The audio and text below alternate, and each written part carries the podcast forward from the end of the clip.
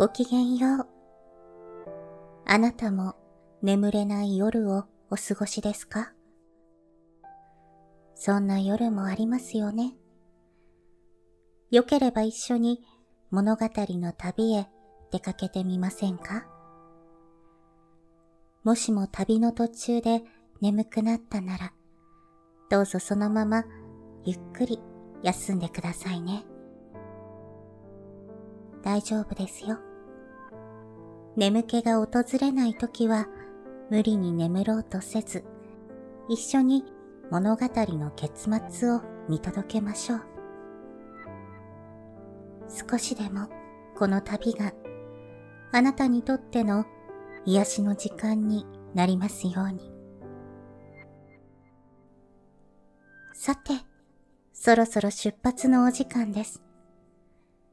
ベッドの準備は済みましたか？枕の位置もしっくりきましたか？さあ、目を閉じて。物語の扉を開けましょう。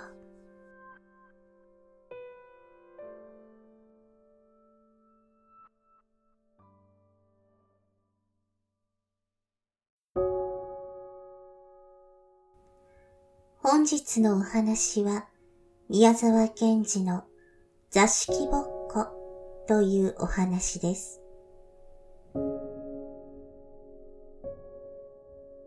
僕らの方の座敷ぼっこの話です。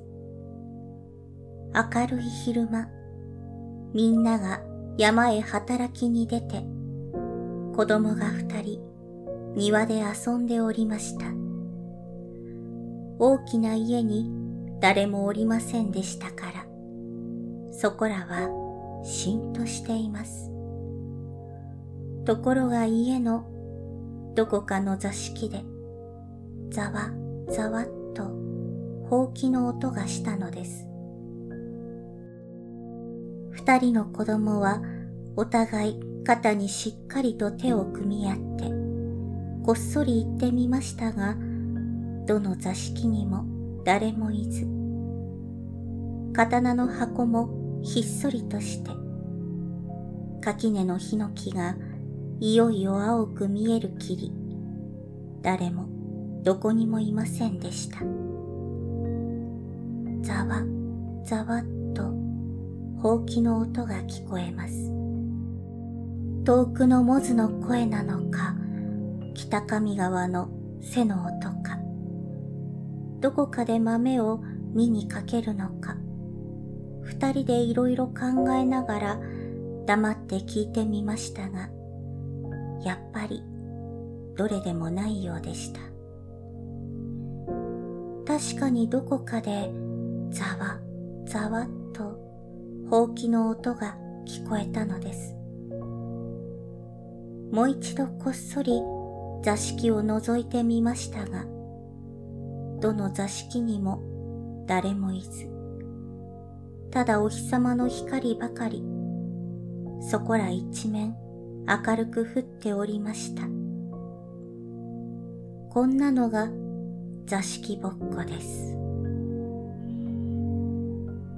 大道巡り、大道巡り、一生懸命こう叫びながら、ちょうど十人の子供らが両手をつないで丸くなり、ぐるぐるぐるぐる座敷の中を回っていました。どの子もみんな、そのうちのお振る舞いに呼ばれてきたのです。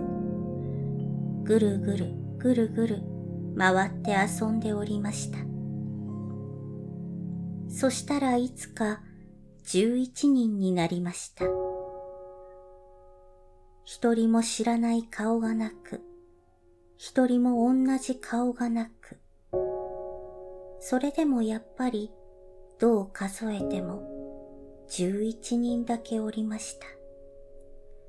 その増えた一人が座敷ぼっこなのだぞと大人が出てきて言いました。けれども誰が増えたのか。とにかくみんな自分だけはどうしても座敷ぼっこでないと一生懸命目を張ってきちんと座っておりました。こんなのが座敷ぼっこです。それからまたこういうのです。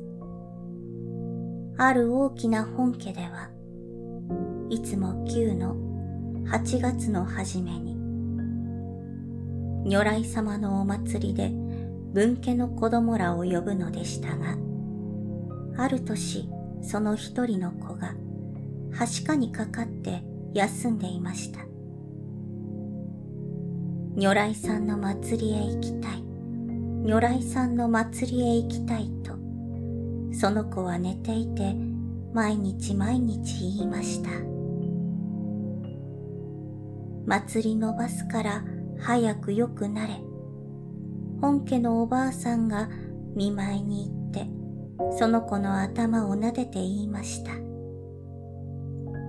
その子は9月に良くなりました。そこでみんなは呼ばれました。ところが他の子供らは今まで祭りを伸ばされたり、鉛のうさぎを見舞いに取られたりしたので、なんとも面白くなくてたまりませんでした。あいつのためにひどい目にあった。もう今日は来てもどうしたって遊ばないぞと約束しました。おう、来たぞ、来たぞ。みんなが座敷で遊んでいたとき、にわかに一人が叫びました。よし隠れろ。みんなは次の小さな座敷へ駆け込みました。そしたらどうです？その座敷の真ん中に、今やっと来たばっかりのはずのあのはしかを病んだ子が、まるっきり痩せて青ざめて、泣き出しそうな顔をして、新しい熊のおもちゃを持って、きちんと座っていたのです。座敷ぼっこだ。一人が叫んで逃げ出しました。みんなもわーっと逃げました。座敷ぼっこは泣きました。こんなのが座敷ぼっこです。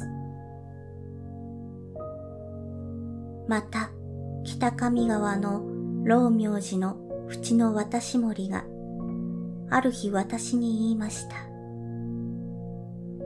旧暦8月17日の晩、オラは酒飲んで早く寝た。おいおいと向こうで呼んだ。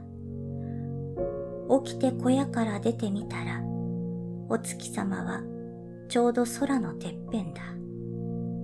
おらは急いで船出して、向こうの岸に行ってみたらば、紋付きを着て刀を刺し、袴を履いたきれいな子供だ。たった一人で白の草履も履いていた。渡るかと言ったら頼むと言った。子供は乗った。船が真ん中頃に来た時、オラは見ないふりしてよく子供を見た。きちんと膝に手を置いて空を見ながら座っていた。お前さん、今からどこへ行く？どこから来たって聞いたらば、子供はかわいい声で答えた。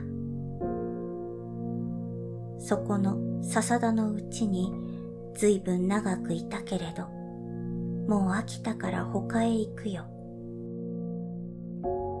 なぜ飽きたねって聞いたらば、子供は黙って笑っていた。どこへ行くねってまた聞いたらば、さらきの斎藤へ行くよと言った。岸に着いたら、子供はもういず、オラは小屋の入り口に腰掛けていた。夢だかなんだかわからない。けれどもきっと本当だ。それから笹田が落ちぶれて、さ木の斎藤では病気もすっかり治ったし、息子も大学を終わったし、めきめき立派になったから。こんなのが座敷ぼっこです。